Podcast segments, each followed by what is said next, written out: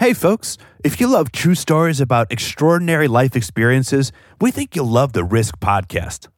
Risk is the show where people tell true stories that they never thought they'd dare to share. Stories too uncensored for public radio. On Risk, nothing's too intimate or too strange. Like the one about the guy who gets kidnapped by a drug cartel. Or the girl who discovered she was living with a cannibal. Oof. Or the woman who learned the person she was sharing kinky fantasies with online was her dear old dad. Yuck. You'll hear real people sharing about life experiences so funny, So scary. so mystifying. You won't believe your ears. Find it all at risk-show.com or just search on your podcast app for Risk. That's R I S K exclamation point or risk-show.com. And now for our regularly scheduled fucking awesome episode of our own. Hi, this is Carrie Brownstein. This is DJ Premier. This is Darren Aronofsky. You got the RZA right here. Rose McGowan. Right here. Radiohead. Aisha Tyler. Tribe Called Quest. Fred Armisen. Prince Paul. Javier Munoz. Seth Meyers. Tracy Cosmos. Flying Lotus. Hi, we're Haim, and you're listening to the Talkhouse podcast. What's up? Hey, I'm Elia Einhorn. Welcome back to the show. Today I'm joined here in Brooklyn by. Nick Dawson, editor in chief of Talkhouse Film. It's nice to be back on the podcast. It's Elia been too Einhorn. long, Nick. It's been too long. My time in Chicago just had to come to an end. So uh, I'm here to, to get warm. Yes, stay away from that polar vortex if at all possible. Nick, we have a very cool show today. Jon Cryer in conversation with Ben Lee. I love it when friends and creative collaborators talk. This is a really fun conversation. I really enjoyed this. Now, I have to tell you, Nick, I did not realize these guys had collaborated. But they have and it's quite a fascinating little story behind it as well. Before we tell that, should we play perhaps a clip of one of the songs that they worked on together? Definitely. Let's do it. Is your home a big mess? Will you drag to the show? Come on, man, confess. Here's my advice to you and to you. What you friends, take heed. A beer is just what you need. Now it should be clear that everything's better, everything's better, everything's better with beer. That was a little ditty composed by Ben, sung by Jon, called Everything is Better with Beer. From B is for Beer, the musical, which is based on the book by Tom Robbins and co written by Tom Robbins, the legendary novelist, with Ben Lee. I mean, that's pretty awesome if you can go find one of your favorite writers, collaborate with them on a musical version of one of their lesser known books, which you love, and bring all your awesome friends in to do it, which included Busy Phillips, Belinda Carlisle, Paul F. Tompkins, and of course, Jon Cryer, who's who is a beer vendor and who also was roped in to direct the show. And as Ben says, you can go find it on Spotify. Nick, I'm hoping the show comes to Broadway, man. I'm in for sure. At least off Broadway or off off Broadway. yeah. For it to be off off off Broadway would be an insult. Just a real insult. Jon Cryer is, of course, best known for, I would say, Nick, and you're the expert here, one of two roles. Mm-hmm, mm-hmm. Either Ducky Yes, in Pretty in Pink. or Alan Harper from Two and a Half Men. I want to give a shout out to the other project that he did with Charlie Sheen, Hot Shots, which is, I think, an underrated comedy classic. Hmm. Hot Shots Part 2 is also pretty excellent. Now, Ben Lee is a returning guest to the podcast, Nick. He certainly is. We had him on before with his musical collaborator, Josh Radnor, and they had a, a really excellent chat with Rainn Wilson, their mutual friend. Funny guys. Very, very funny and fun conversation. I'm starting to think Ben Lee knows everyone in Hollywood. He kind of does. He kind of does. Yeah. I mean, there's, there is a moment in the in the podcast where he talks about his daughter asking, like when she hears a song or watches a movie, "Do you know that person?" Yeah, yeah. Well, she's definitely being raised in a different way than he was. Ben is originally from Australia. From a very early age, he was a pretty renowned musician over there. Yep. As a teenager, he was a BFD. Can we say that on the air? We can say that. We can even say big fucking deal. Big fucking deal. Big fucking deal. Magic of podcasts. Wash your mouth out. Right. He had the band Noise Addict. He then went on to focus on his solo career when the band broke up. He's released 11 solo albums since, and most recently, he scored Lena Dunham's new show, Camping, which Ben's wife, Ione Skye, see, he even knows Ione Skye. He must know her. They're married. and she acts in the show as well. She does indeed. Nick, I thought it was really fascinating to hear Ben and Jon talk about having some pretty serious fame as a teenager and then transitioning to being a grounded adult. Exactly. That that thing of of not really knowing who you are when people have decided who they think you are because you're really famous and then becoming who you want to be. Within that context, they talk about the setbacks and failures inherent in show business. Oh boy, there's so many. And uh, they've got stories. They've got stories, man. We also hear them talking about jumping off the cliff. Creatively speaking, of course, we're not speaking. we're not endorsing any uh, reckless behavior and you know Acapulco or any other sort of seaside resorts. Butlins. Butlins for our British listeners, just for you. It was cool to hear them talk about how a generation of songwriters creatively jumped off the cliff after Duncan Sheik's Spring Awakening. That sort of led directly to uh, the aforementioned B is for Beer. Apparently that show made musicals feel doable for a lot of musicians who were not in the sort of Stephen Sondheim, Rodgers and Hammerstein kind of uh, my name ends with EIN mold.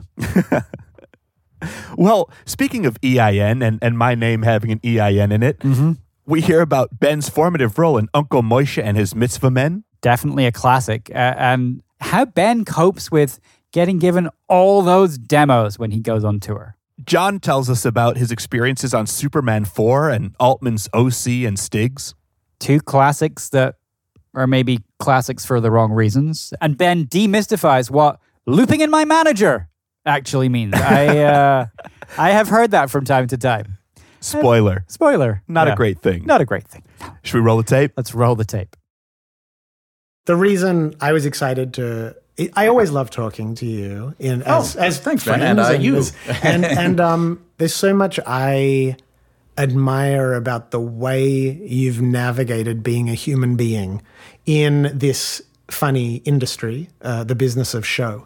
Oh well, Uh, thank you. That is yeah. reciprocated. I feel the same way. Uh, unfortunately, folks, this is going to be a love fest. We're not going to. There's not going to be. we're not going to be fighting uh, through the course of this. We should introduce something to have conflict over at some point. Okay, let, uh, that, so that this sometime in the becomes. sec- second act. Okay, so that the sparks fly, and then you're worried about our friendship. Exactly. and then in the third act, we'll figure out a way uh, to bring it all together. But thank you. That is very kind of you to say. Uh, but I feel very similarly about your artistic journey. I, and I don't want to, you know, sound, you know, full of it, but uh, But using the word journey will pretty much ensure you do. do I, So, yes, exactly. I have a mission accomplished, Jon.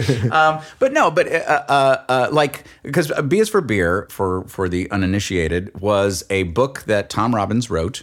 That was a very odd sort of hybrid of a children's story, uh, but for grown-ups. But it wasn't like snarky like uh, Avenue Q or something like that that used the style of, of a children's motif to just make you know some very very clever and wonderful and hilarious jokes. But uh, B is for beer was actually much more sort of um, sincerely spiritual. It was it was on a journey of of, of discovery and.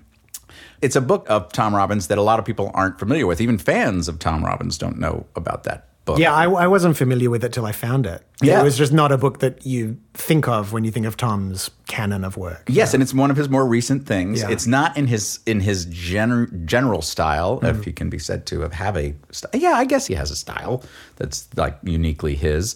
But but it's a lovely, interesting, odd piece, and that Ben had been spending years writing music on this.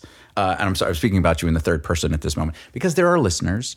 Uh, but uh, it's a remarkable commitment to a a piece of work that, first of all, is a, was a new thing for you to do because it's basically musical theater, which, to my knowledge, you had not part, partook Not at all. partaken Not in at it at all. No, okay.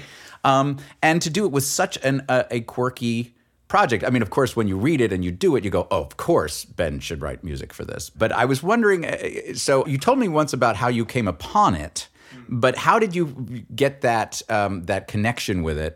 That you said, "Okay, this is something I'm going to be spending a lot of time in my life bringing to life." Well, it's funny because to understand why this project ever happened, it's this is like some sort of a industry kind of stuff, but there was a shift that happened in musical theater right around Spring Awakening, where there was clearly a generational shift happening with both composers and writers and audience members that were going to see musicals. And the sense I was getting from my agents was hey, if you're a singer songwriter that writes lyrical music with good melodies, there's actually an opening here. And so it's very interesting. Like I remember, like um, uh, the head of um, musical theatre department at what was then William Morris. uh, I think there was a bit of a mandate to engage their lyrical singer songwriters who were interested in exploring the field. So it's kind of interesting. Well, it Yeah. makes sense because also Tim Minchin had success with Matilda. Yeah. And and, and Spring Awakening, uh, that was Duncan Sheik. Yes, exactly. It was funny because that musical was obviously incredible and really done with a very high level of artistry, but also for songwriters like myself. And I remember talking to Aimee Mann about it. It also felt doable. Like there was something about seeing one of our peers work in that field and connect on that level that suddenly made it because before if you just think of like i'm never going to be Stephen Sondheim like there was there was a degree of like maybe um, an intricacy or like just someone who had been steeped in musical theater that it felt like that's who that world belonged to. Mm-hmm. And the shift that happened was it was sort of like, yeah, the door was sort of open in a way. So I remember my antenna was kind of up. Like a lot of the way I think about careers is that like you can't control anything very, very much, but you can be open to certain eventualities or possibilities. And if you once something comes into your sort of into your horizon and you sense it as a possibility, it increases the likelihood of interacting with certain sort of um, specifics or certain moments that will bring that into reality. the way that I've experienced the industry is really unusual. You know, I, I, I came of age in the 80s when there was this nice bubble of demand for actors just like me. Um, and so I got lucky and I made, I, I- you know, I, I was actually able to make a living doing this way earlier than a lot of people get to.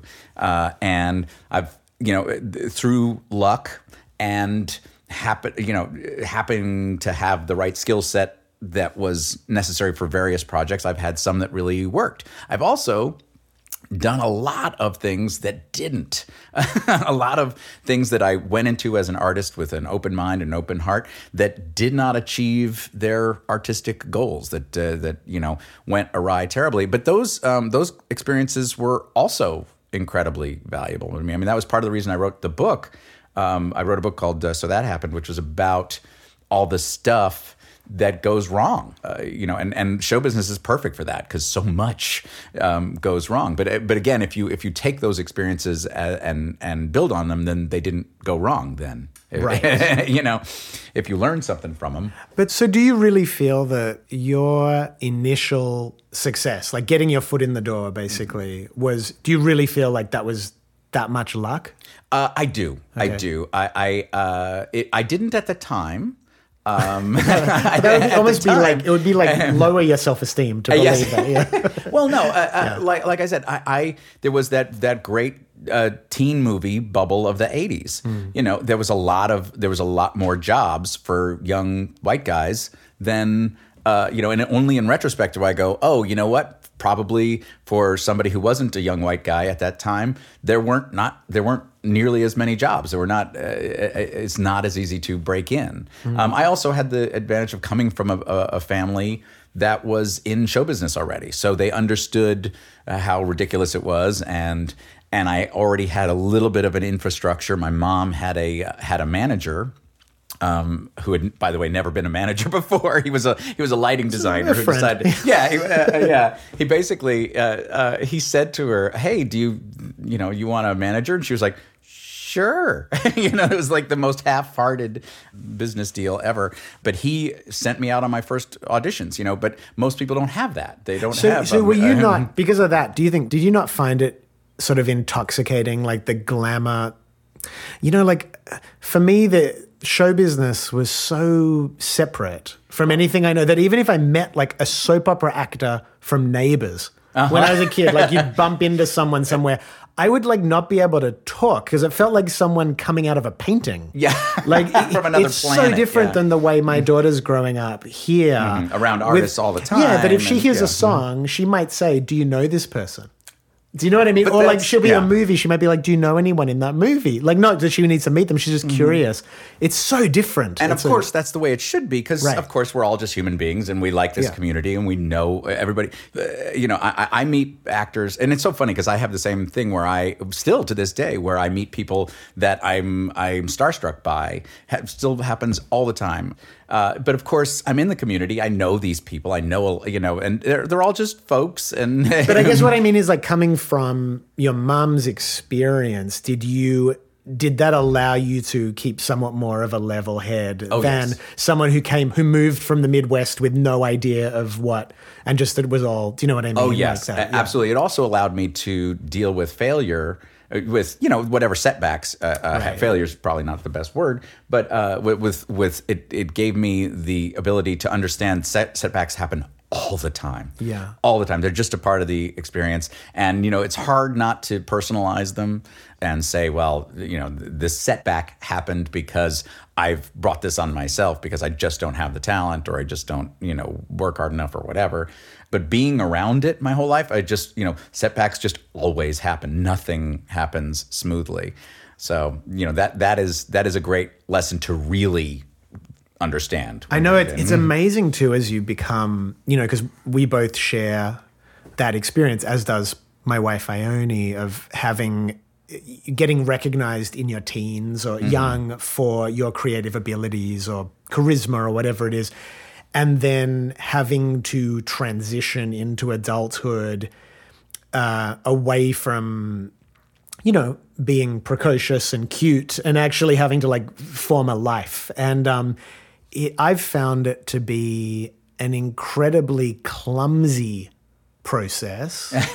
Yet it's like when you meet someone that has taken that journey um, and done it with integrity and actually said, I'm willing to get my hands dirty and become, to go from whether it's from being a like out of the box movie star to being a working actor or being a musician that like had a hit early and they said, okay, I'm going to like go out on the road and prove myself and pay my dues.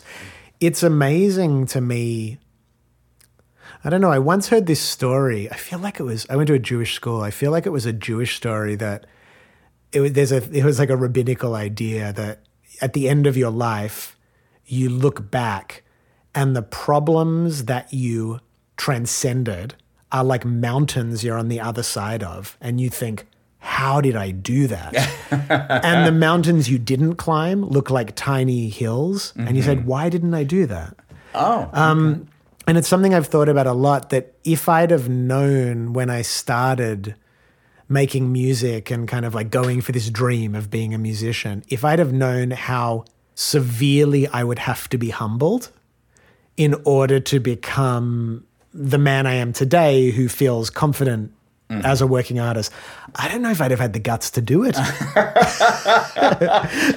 you know what I mean? Mm-hmm. Like you hope that it's going to be um you get that beginner's luck Yeah. if you're lucky. Mm-hmm. And you kind of I think live in a sort of denial that you're going to be the exception to the rule and it's just going to keep flowing. Yes, but that denial is helpful, I think, to some degree. Yes, degree. 'cause I you wouldn't do keeps it otherwise. Exactly, exactly. But now, okay, when you were young, and Yeah. uh, you know, before you met the the neighbors' stars, yeah. so so you grew up in in a, a small town in a big city. No, no. Sydney. I mean, oh, Sydney, Sydney. Okay, so yeah, yeah, so you were yeah. a city kid. Yeah, yeah. Um, and a musician. How, when did that uh, grab you? Well, it's like I, I had a music. I used to tape songs off. We had music video shows on Saturday and Sunday mornings on TV, mm-hmm. and I used to tape them.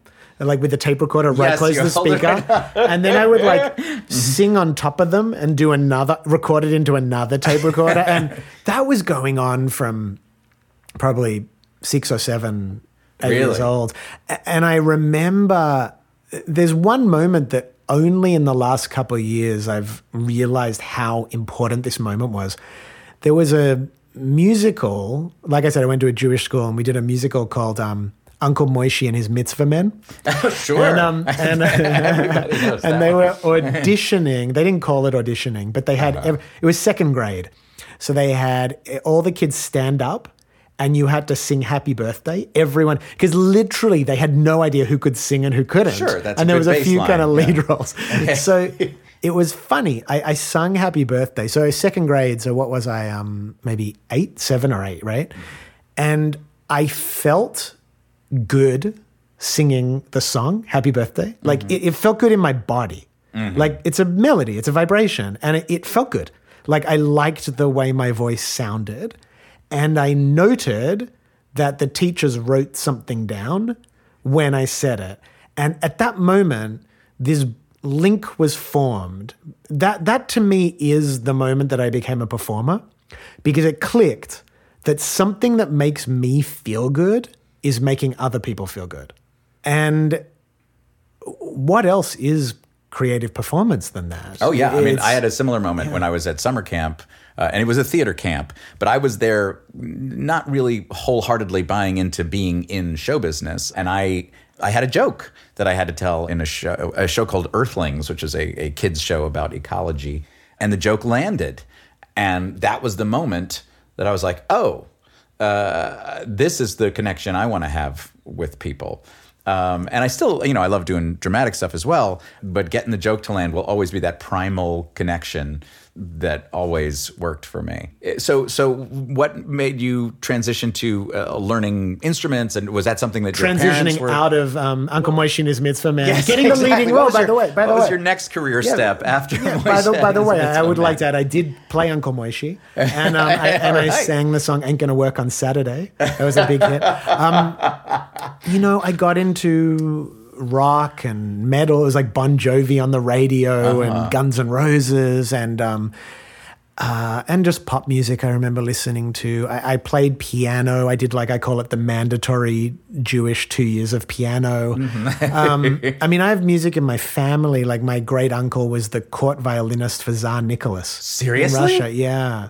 Wow. And I have Okay. another uncle. I can show you some photos after. There's actually one on my desk there. Um, he was a gypsy violinist um, called Sasha Berliner, and he used to like play in this. Uh, in Berlin in the 20s and hung out with Einstein. He was like this local, like, Whoa. with, so, so I have this sort of like a European troubadour thing. you know what I mean? It's like, I only always says like the way I eat. It's like, I do everything like intensely. I do there- everything Is there just food scraps all around your it's mouth? quick. and- it's quick. It's effective. I do. I do everything like I have like a Russian peasant inside me. You know what I mean? It's like everything I do. It's like I'm going to do it. If I'm going to do a shot of alcohol, if I'm going to do exercise, I just do it. You know, if I'm going to write a musical, you know, um, a- and, um, so so it was in the family, but it's funny, you know, the way we look back on why we started. I, I remember I was playing piano and I, I read we had a magazine in Australia. It was like a takeoff of a British magazine called Smash Hits. It was Oh, like sure, a you know sure. big pop magazine. And in the back, I probably had one that was three months old. I don't know. I wasn't that Yeah. keeping up to date. there was a little thing that said "Win an electric guitar." Um, just you know, write a postcard to Smash Hits magazine. Mm-hmm. and I entered, and I was so convinced that I was going to win. Uh-huh. And that the electric guitar was going to show up on my. It was like it wasn't even. It was so funny. Like I didn't even enter it multiple times. No, you're just like, this is the one. I entered. I was like, oh, I want that ticket. so badly that I must be the guy who's going to get it. Yeah. and I never heard back from Smash Hits. but what was awakened in me was that I wanted a guitar. Yeah. And that's the moment where I started playing guitar. I, was I said so, to my parents, yeah, yeah, I was so ready for that guitar is right here because we're in Not his recording all. studio. Um, but no, not at all. But see, but it made you. It it showed you what you wanted. It's a little clue. It was like Yeah. a little clue, and I just I, I was like I couldn't deny it. Uh, Mm-hmm. It was, and it's funny because there might there would have been something else, I guess, if I hadn't seen that. It was such a like weird, arbitrary thing, a competition to win an electric guitar in a magazine. But the desire, I mean, that's part of like, you know, I just finished this job um, scoring Camping on HBO, which is the show um, my wife's in, and I wasn't aware I wanted to do that until Jenni Konner inquired if I'd be interested. And I said, yes, I would. And then I didn't hear back from her for a, for a month. In that month, I realized how badly I wanted to do the gig, you know? and sometimes it's like the awakening of desire is what takes you Yeah. on the next that journey? It's it's interesting because uh, I have a, a an 18 year old son who's currently at college, and the biggest thing that scares me about uh, him, and he's a wonderful kid, um, is that there isn't some driving passion for him.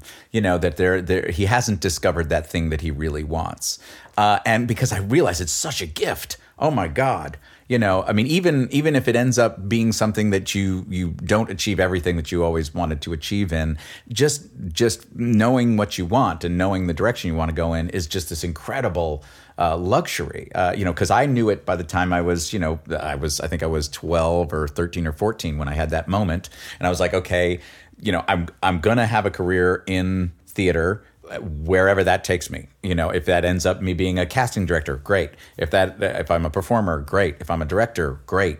You know, I, I, but this is the thing I want to do.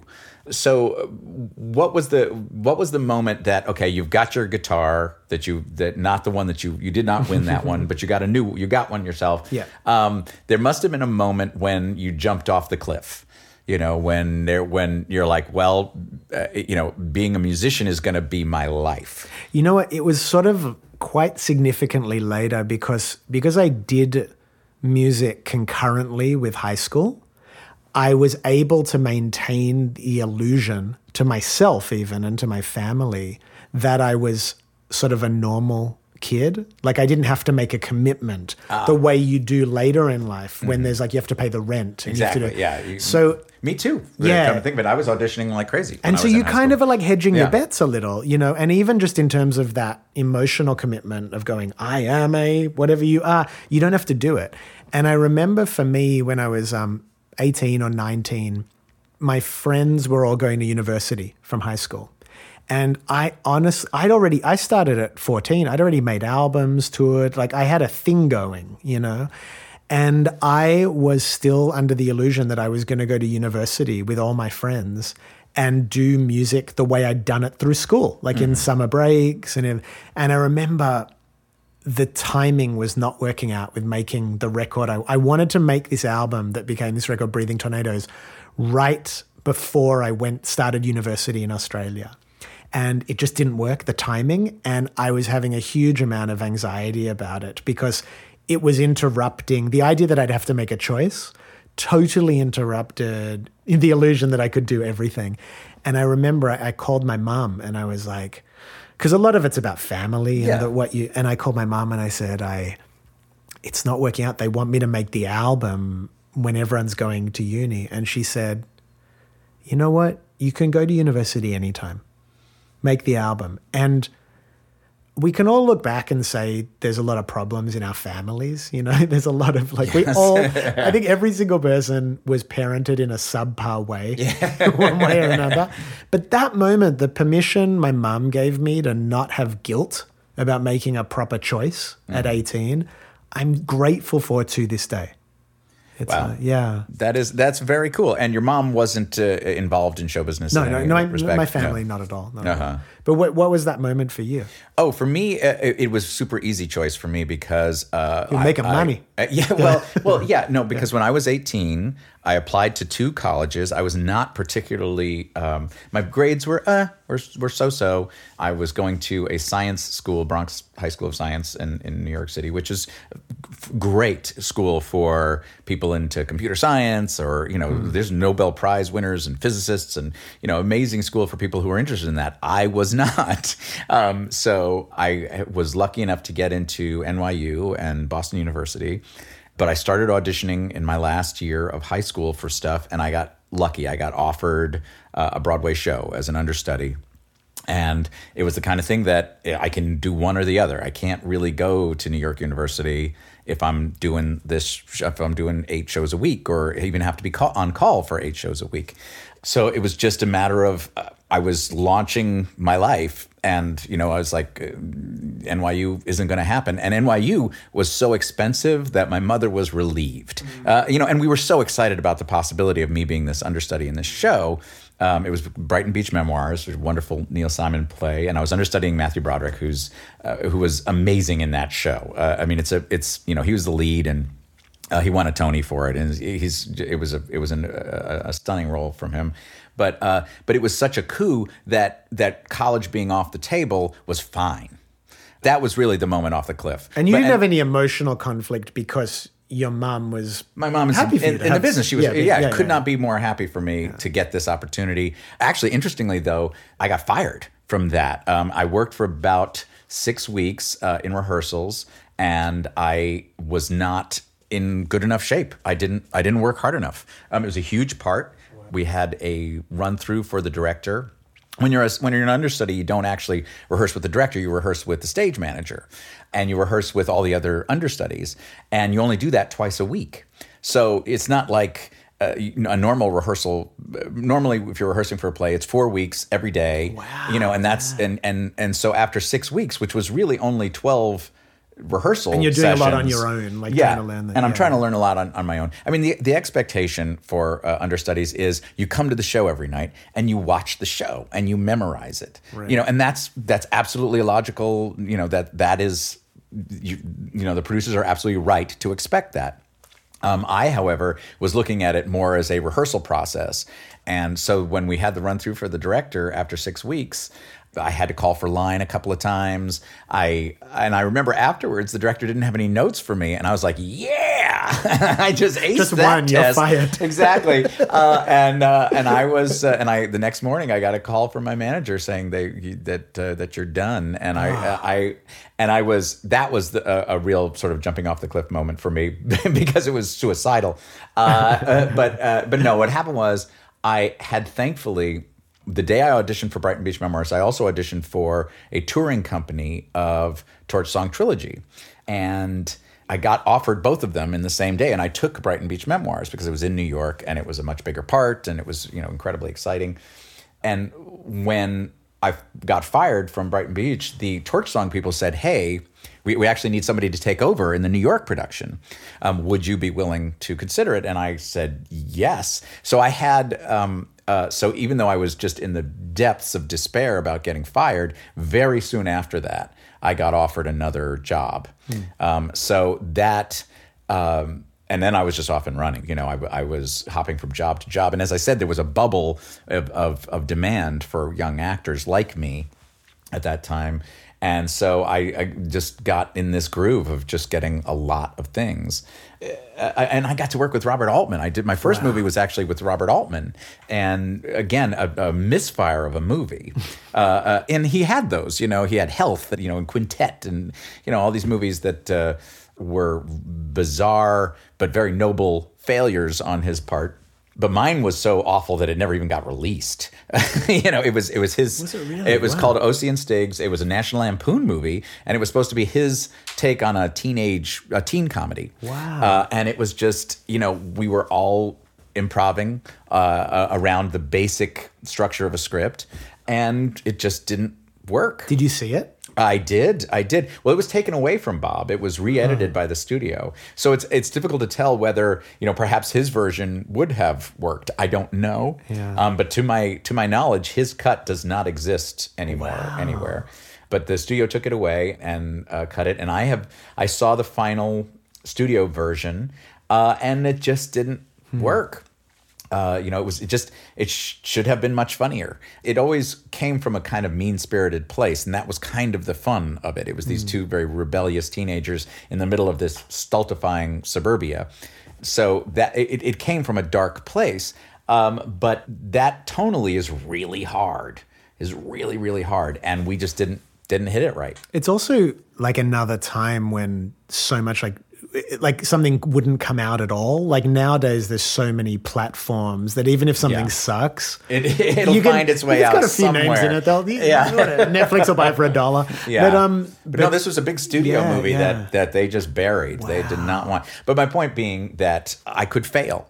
Uh, When I saw myself, I thought, "Oh, I made some really big choices in this that I think don't work on film."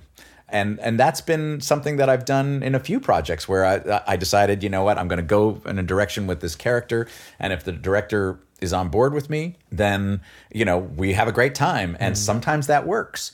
Um, Pretty in Pink worked great. You know, made a lot of big choices in that. That did not work great. Superman four uh, not so great.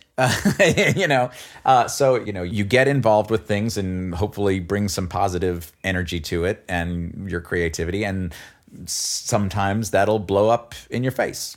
Um, you know, and you just have to live with it. Totally. What, what something I wanted to ask you about was you've just got a, a great new job.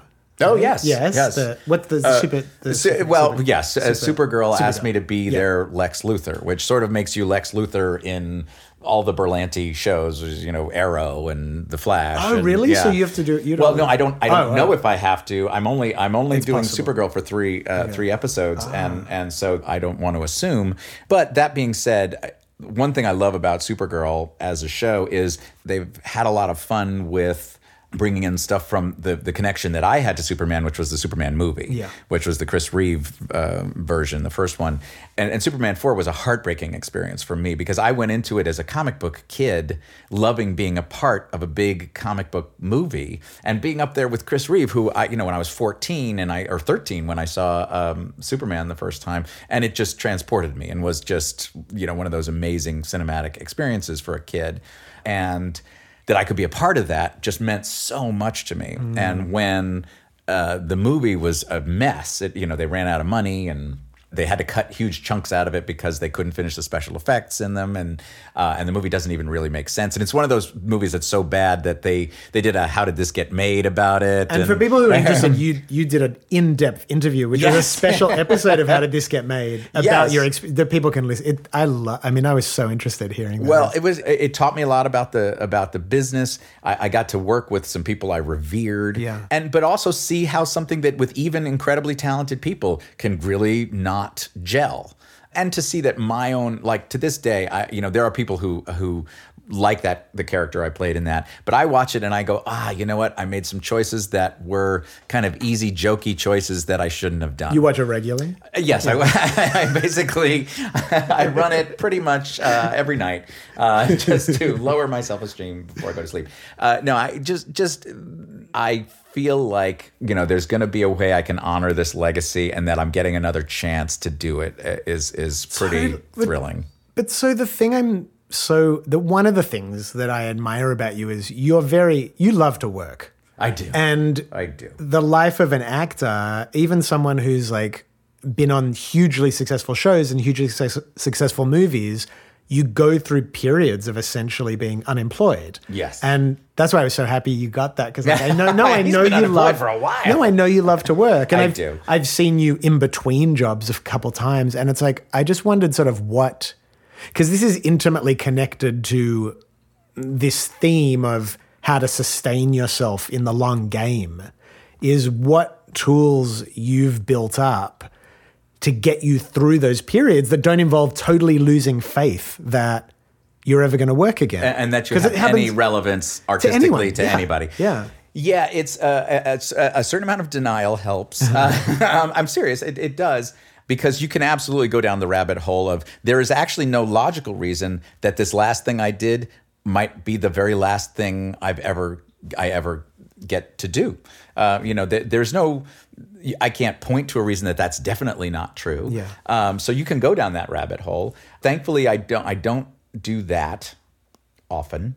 Uh, but uh, um, but also for me, what I always did was uh, I did, and I'm going to use finger quotes, favors for people, which is, you, you know, in, in New York, it was always play readings. Uh, you know, playwrights know you and know that you're, you're you can say a line of dialogue without falling over yourself. So they they need actors to help them. Student filmmakers need actors. I, I, when I went to film school at USC, and none of the other students knew how to cast their shows because they just were like, well, how on earth am I going to meet actors? I'm in I'm in Southern California. Where could I possibly meet meet actors? It's like, oh my God, throw a rock, you guys. you know.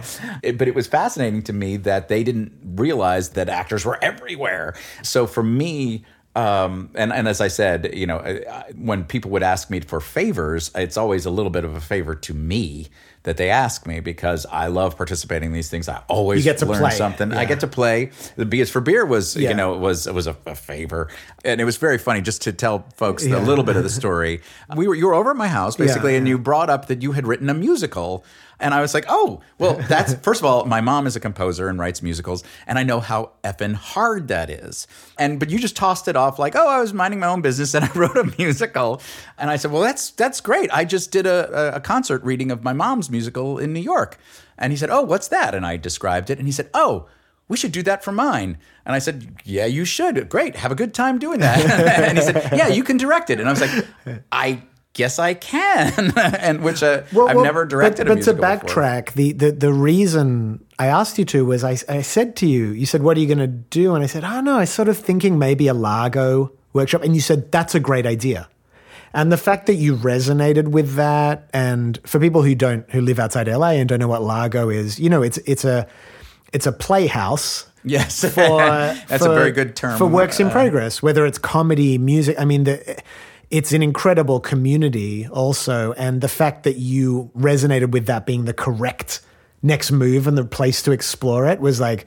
But but you know what's interesting to me about you saying yes, and everyone we dealt with, we had amazing people, Paget Brewster and Laura Silverman and Steven Weber in that workshop, and um, that was there's been a lesson I've been receiving through my uh, adventures in show business, which is that when you ask someone to be part of something fun like that, there's two types of people.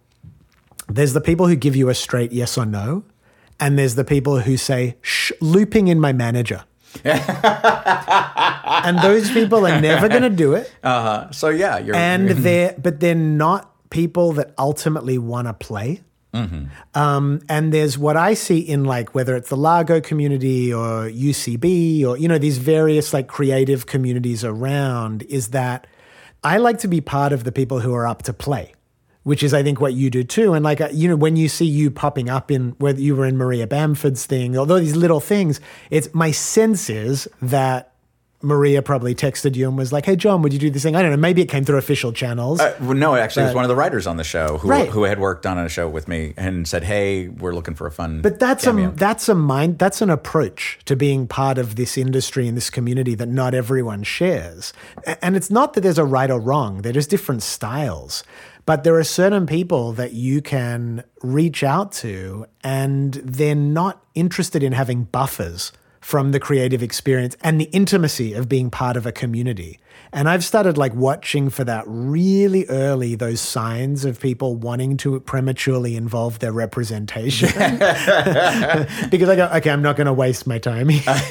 yeah, Um, because well, that that was an interesting le- lesson for me because I, even though I grew up in show business, I still had the same image of agents as you know people who beat the bushes and look for a gig, and you know it's and they'll you know s- you know knock on a producer's door and say, hey, you know, there's this kid who's great, and that is not what they do, uh, at least not uh, in my experience. Uh, and I and I've had agents who I genuinely like and have a real rapport with, um, but generally they, uh, you know, it's like uh, in Tootsie when Sydney Pollack says, "I'm here to field offers," which means if people come to you with an opportunity, they're the ones who advise you and and help you make a contract, and you know, and they're not the ones finding the opportunities for you.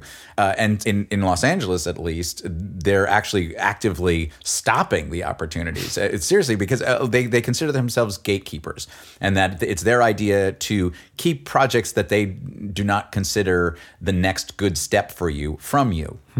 So I, I do suggest that for most people, if you want to approach artists, find a personal way to do so while respecting their boundaries and their space. um, but I, I admire hustle. I really do. I mean, if you've ever, you know, a guy jammed a CD in your, uh, I'm sure, in a parking lot, that Oh, must I, have happened I to you. always listen to at least the first minute. Yes. things. and and but Because you have to live your life, It sounds obviously, and, no, you it know. Hmm. sounds small, but when I say at least the first minute, is within a minute I'll know whether it's for me or not. exactly. You know, and I'll often listen to the whole thing. If it, if it is, I'll I'll listen to it obsessively. Hmm. But now we're past the day of CDs. Um, people more send you their SoundCloud or whatever. But when it used to be CDs, I'd come back with from tour with a stack of 10 or 20 demos. And Ione would be like, I can't believe you're listening to it. Like, she's like, I've seen other musicians like literally throw them out the window. Literally burn them in a bonfire on their lawn. I, I don't want to end on like a, a dark area, but, but I did But want to. Have any of your relatives died recently? Is there any? No, but I did. I did want to touch on because I I've actually been super inspired by your. I mean, you can only I can only call it activism on Twitter, um, in the sense that you obviously feel a degree of passion and responsibility to continue to draw attention to what you feel are the shortcomings of the current administration. What are you talking about? but, but, but I'm just curious about um, how much of that is simply that you found a channel for your rage, and how much of it is an attempt to actually utilize platform and influence to affect people and change things, and you know. For me, I, I did not want to ever be political on social media. I, Well, you I- have I- failed I have miserably. failed miserably. I really didn't. I, I like being an artist. I love people enjoying my work. I don't. I don't honestly want to know that much personally about the artists that I love. That you and I know a lot about each other's lives is, is a horrible thing. um, but no, you, you know, it's like I, the art is the art, and I want to enjoy the art. I don't need to know that this actor is a jerk. You know, it's like uh, I, I still love him. I still love the the character he did. I don't want to know that this musician is horrible to people. I want to enjoy the music. You know, um, so I don't want to preach to people. I totally get when they say "shut up, Hollywood," you know, and I I get it. I'm right there with you. I would love to shut up. Nothing would make me happier. It sounds like a giant butt. But but the butt that comes Yeah, up yeah, yeah. is I grew up in New York City.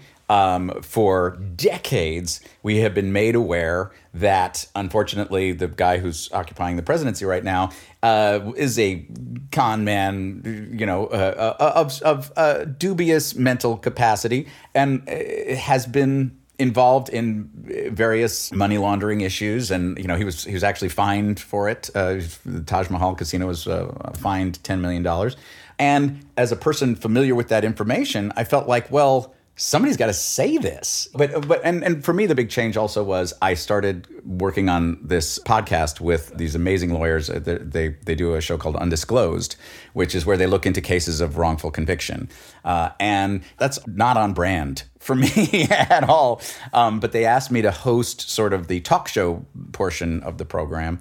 And it's been an amazing education for me, just in terms of, you know, what people are really dealing with uh, in terms of poverty and crime and and how they interact with the government and how the government, you know, through often well-intentioned ideas ends up ma- criminalizing whole swaths of the populace through uh, you know as i said often well-intentioned uh, ideas. And you know i see the way the system works and like I, I had this this conversation with my son who who feels like okay in america we don't have laws that are openly racist and I said, well, um, you know, there is a, a way for the system to still be racist without having openly racist Right. laws.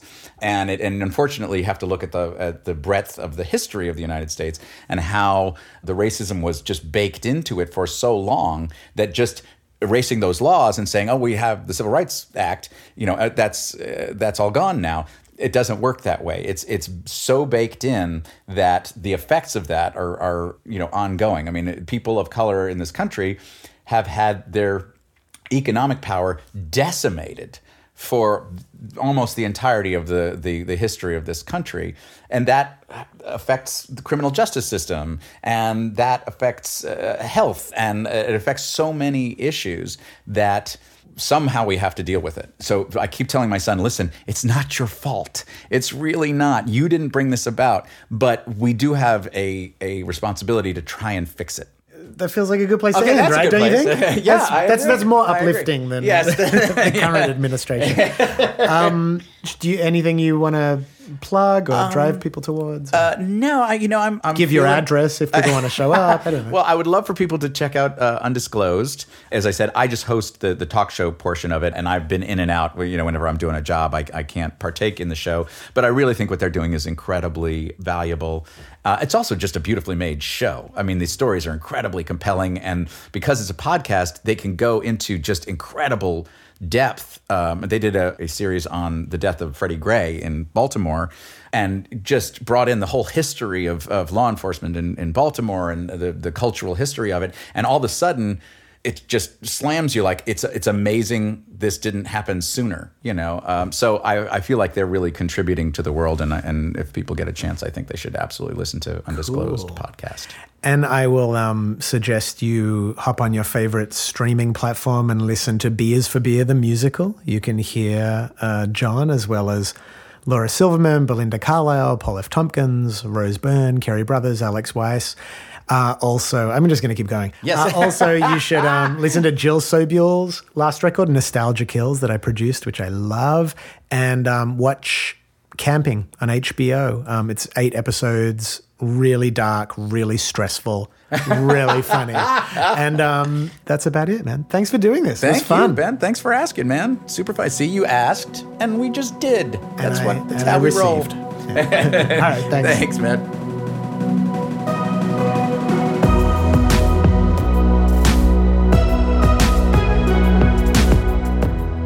Ben Lee, Jon Cryer, thank you so much for joining us here on the show.